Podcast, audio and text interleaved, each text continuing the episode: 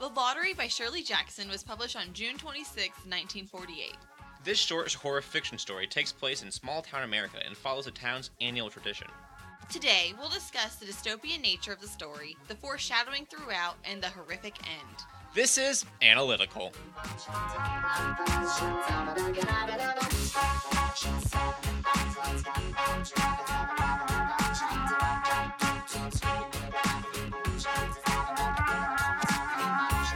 Hello.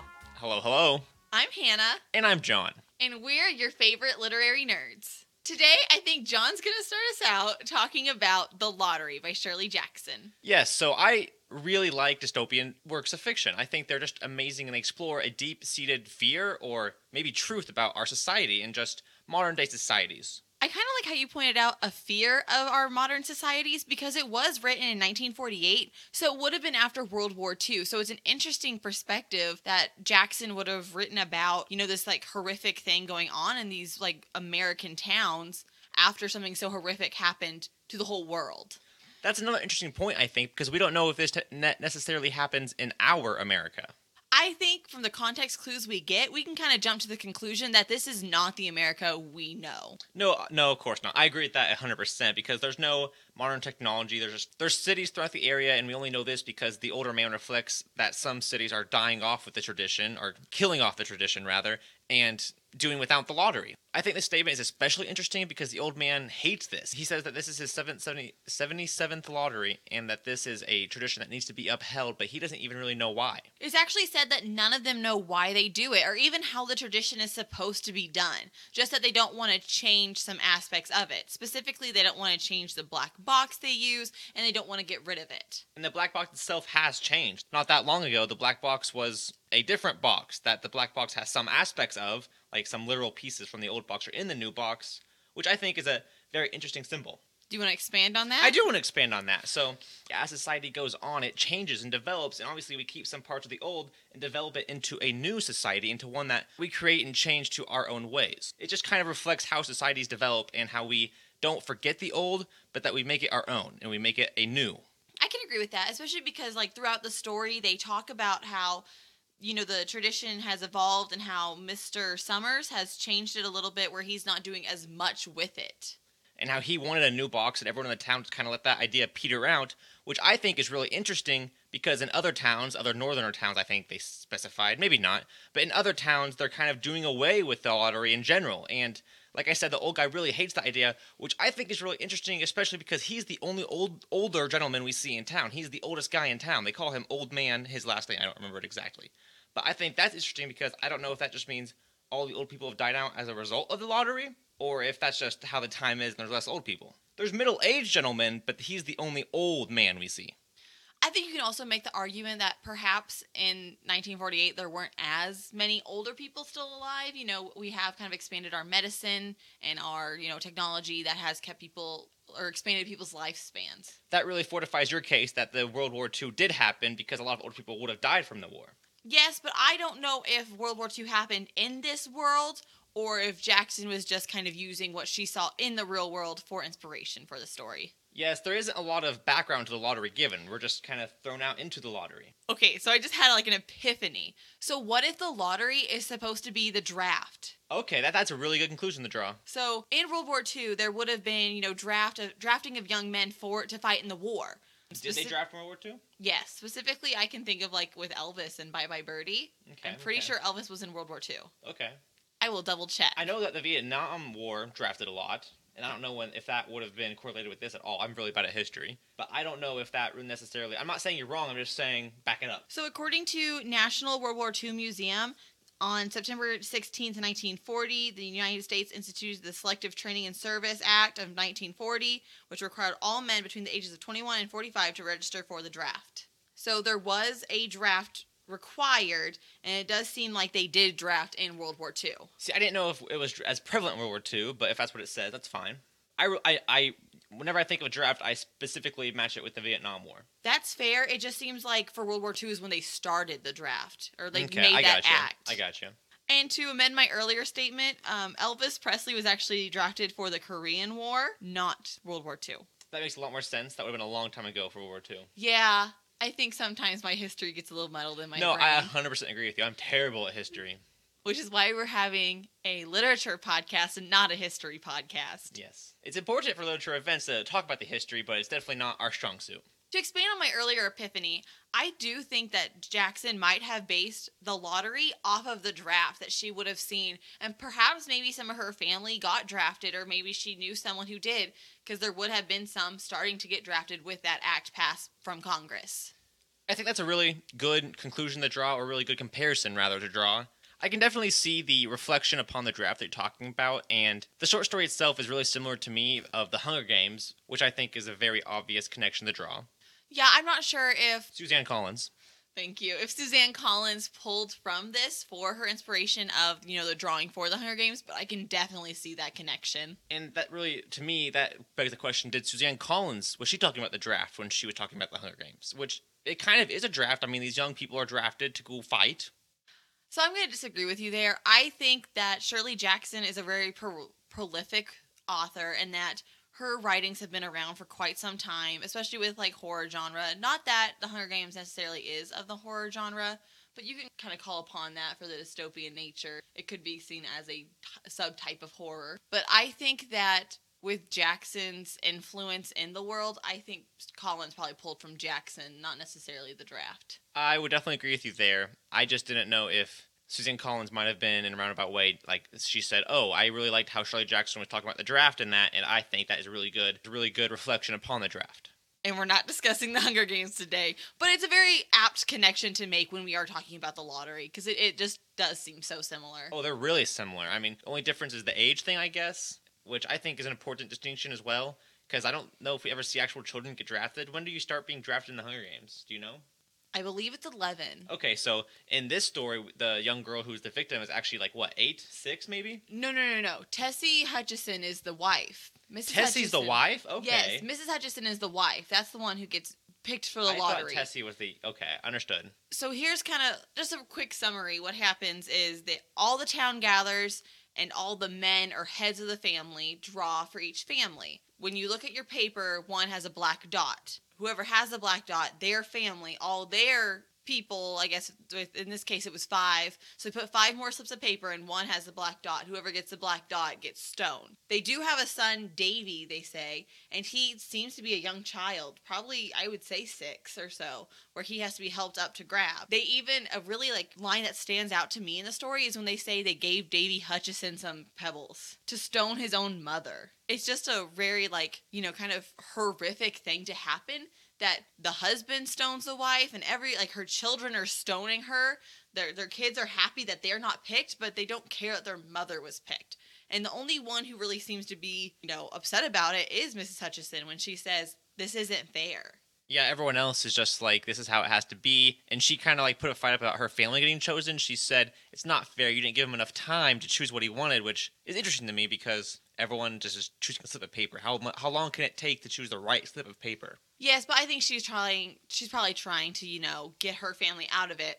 But her husband goes, shut up, Tessie. Yeah, it was obvious denial, but it was just really bad denial is the point I was making. No, that's fair. But I just think it's interesting that even her husband is shooting her down. No, this is the way that it is. This is the way that it has to be. Yeah, he's all this is the tradition. It's really important. We have to keep with the tradition. We got chosen. We will choose who gets to die.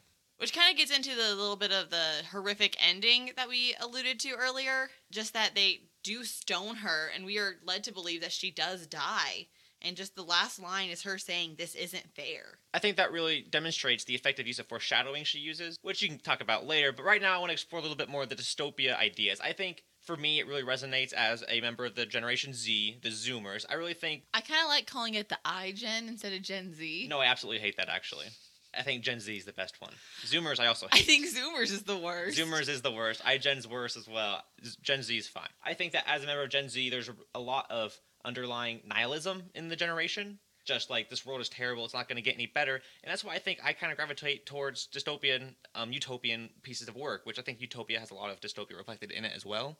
I don't think there are any true utopian universes. They all have dystopian influences. Yes, they all have dystopian influences. Such as in the short story, The Ones Who Walk Away From Omelas. I think that dystopias are very interesting, and I find them especially interesting because of the underlying nihilism that is just professed through my generation.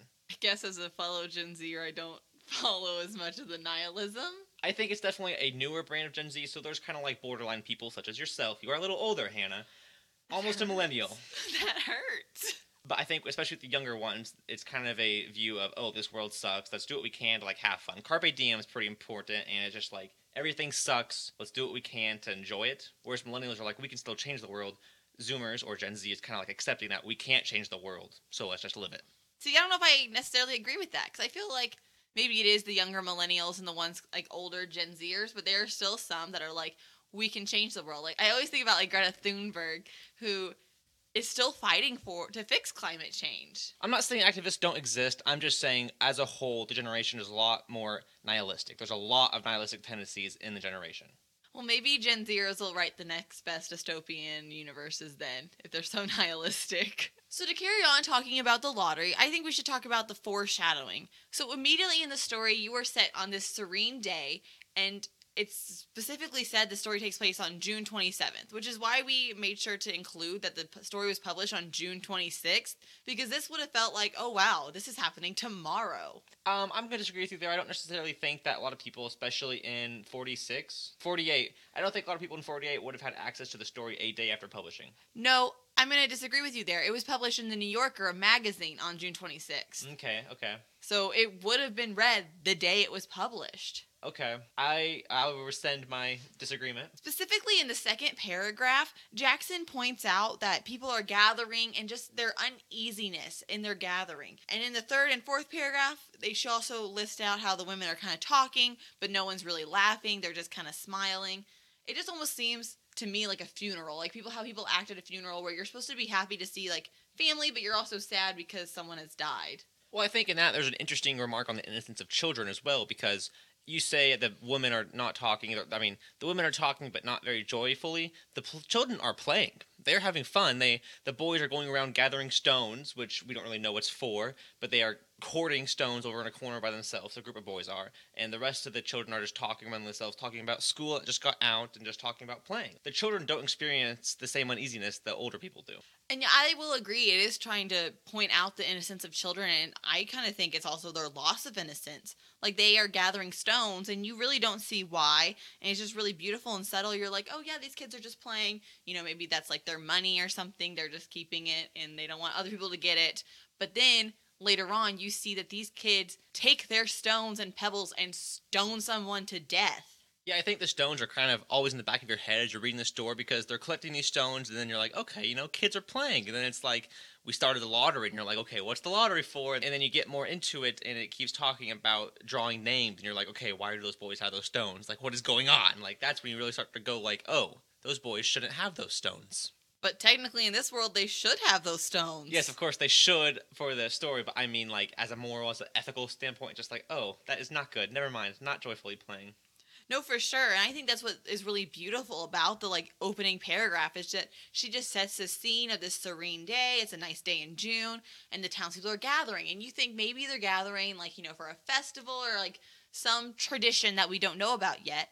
And then you get into it in The Lottery, and Mrs. Hutchinson arrives late, and you're like, okay, cool. She was just at home. She said, I don't leave my dishes out. Which, again, gets into the foreshadowing of she didn't want to leave her house unkept, because then she dies. I think Jackson just did a really good job of showing that something wasn't quite right, but you can't really tell until you get to that end. Well, and I think the title even tries to lead us astray there, because the lottery isn't typically seen as, or I guess the lottery isn't necessarily a negative thing. Typically, a chance to make money. That's true. I definitely think the title is a misnomer of types. And so I do think that the foreshadowing that Jackson does just sets us up to, you know, really get that punch at the end that, wow, this is not okay. So, John, I'm going to ask you a question. Of course. Why does the lottery happen? Well, the story never specifically states why. I think it happens because it's a nice little plot moving along for the short story, which is the writer's standpoint, I guess.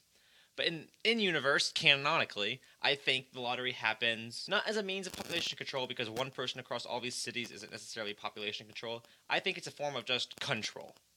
I think that someone a long time ago decided, oh, this is how we will keep our citizens in line, which is like the Hunger Games standpoint. But it's a little different because it's just about anyone can get chosen for the lottery. I agree. And with how we see that some cities have stopped it, Does that mean that those cities are kind of advanced past it and now they have a better form of control? I don't know if it's necessarily that. I think in universe we're supposed to get that those cities have risen above tradition or kind of like implementing new ideas. But I would definitely say that I would be scared to go to those cities especially because if this is a dystopian universe, and I don't think this is the only dystopian standpoint of this universe. Of course, this is only a snippet of the universe we're given, but I would love to see the AU of this whole short story. I really agree with you saying that it is a dystopian universe, and we do see some more proof of that with how they talk about how, do you want to go back living in caves?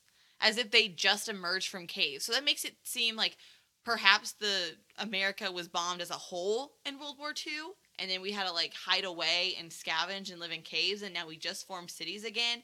And we formed this lottery as a type of control mechanism. In universe, I would be scared to go without the lottery because I don't know what else it represents. But as like a human, I guess the lottery obviously to me is just a writing symbol used to reflect like governmental control, maybe, or more of like a unfairness of the world. I think also she's really trying to pull upon the mob mentality. So with this, no one else disagrees with it because it's not them.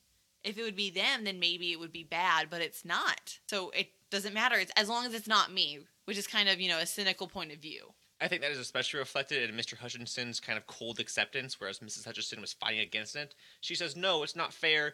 You didn't give him enough time to pull the name. And he's just like, shut up, Tessie. I agree. And I think the other men looking around at her, like looking down on her for, you know, causing a fuss about it. Well, I think any of the other, I want to say women because I think that's what the story wants us to believe. I would say anyone really, any sane person in the same position would have fought against it. I can see why you would say a woman. I think it's since she is a mother, we're supposed to see that she's trying to protect not only herself, but her children.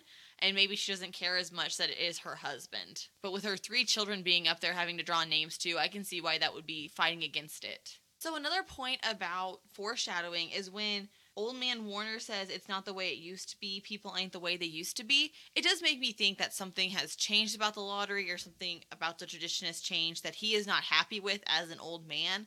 And I know John kind of pointed out that Old Man Warner didn't want it to end, but I also don't think he's as much for it. I think Old Man Warner as a character represents an end to the necessity of the lottery because as he says, aren't like they used to be, they ain't right. And I think that he himself doesn't want it to end, but his character is saying, yes, this is a demonstration of people changing. I'm going to disagree with you there. I think if Old Man Warner would have been chosen for the lottery, then that would have symbolized the end of the lottery since he was the end of the old. But I think since the old is kind of living on and, you know, still around, that's showing that the lottery is going to stay around and it's going to expand and stay. I see your point, but I don't agree with it. I think in person, I mean, in story, Mr. Warner reacts very different to the circumstances than his character represents. And I think this idea that I'm saying is also represented through the person in charge of it. Who is the person in charge of it? Mr. Summers. Yes, Mr. Summers. Mr. Summers brings up wanting to get a new box for the lottery, and the whole town is just kind of like, they don't say no, but they don't say yes. They just kind of say, I don't know, which means 2 things to me. It's representation of tradition, and it's kind of representation of the end of the lottery because they don't want it to develop. They don't want it to change. And I think for something to stick around, it has to change. It has to adapt. I can agree with you in part. I do think if they're not trying to get a new box for it, they don't really want it to keep going. But I can also see Mr. Summers and their hesitation to change anything as their hesitation to even change the tradition of the lottery, and they still will keep it around. Well, I don't think this is necessarily the last lottery, but I definitely don't think it's going to be continued tradition for the next 100 years in this universe. That's a fair point to make, and I mean, I don't think we get enough history of it or history of this world to really nail that down necessarily, but I can see where you're coming from. This is all just speculation, but I think it's an important part of reading works is just drawing implications and drawing inferences. And I think this is just my viewpoint from it. No, that's really important, especially with these short stories, just drawing our own conclusions from the small bits of information we are given. I think that's why it's really important that the language is so beautiful in this writing that we get so much in this, like 8 pages in a PDF. I mean, just not that long, under 10,000 words writing that we can see so much and so much just development. It definitely goes to show just how hard the short story medium is. I know I've kind of spoken about that in the past. I've hinted to it, but with a short story, because you have to keep it short, obviously, it's just so hard to write and so hard to say what you want. So a good short story does all that in the words it's given. So that's why I think, like, the short stories we covered so far, especially the Poe one, The Telltale Heart, is just, it's amazing because it tells so much with so little words. And this one especially, too. And moving forward, as we discuss and read more short stories, we can just keep that in mind, that we are kind of drawing our own conclusions, and we can just see what we really, you know, find in their writing. They might mean something completely different to you, and that is perfectly fine. That is accepted. That is... great, fantastic, amazing. I mean, you know, you draw upon your own experiences when you read something. You make your own connections. You might read it and be like, why did Hannah think of the draft? But you might read it and think, oh no, that makes sense. Well, listeners, we're so glad you joined in today, and we hope you really enjoyed us discussing The Lottery, and we hope you really enjoy the reading of it as well. I really hope you're reading this. I do too. It would make it fun if you weren't. You'd be like, wow, these two are kooky. Also, quick remark, we're using new mics and new equipment, so forgive us if this one's a little rougher, or if it's better, don't forgive us. Applaud us. We hope you'll reach out with your thoughts on the story, and join us next time for Young Goodman Brown by Nathaniel Hawthorne for Thanksgiving. Analytical is created, hosted, and produced by Hannah and John Newland. It is edited by John Newland. The artwork was created by Hannah Newland using Logo Maker and is owned by Hannah and John Newland. The theme music you're jamming to now is created by John Bartman, and you can check out more of his work at his website, johnbartman.com. Web design is by Hannah Newland, and you can find us at analyticalpod.wixsite.com/analytical, and you can find that link in the description. All our social pages are at analyticalpod, and you can email us at analyticalpod@gmail.com to reach out and discuss your thoughts on this episode, to chat about literature, or life. Please rate and review us, and subscribe to our podcast, and tell your friends. It will help other people find and enjoy as well.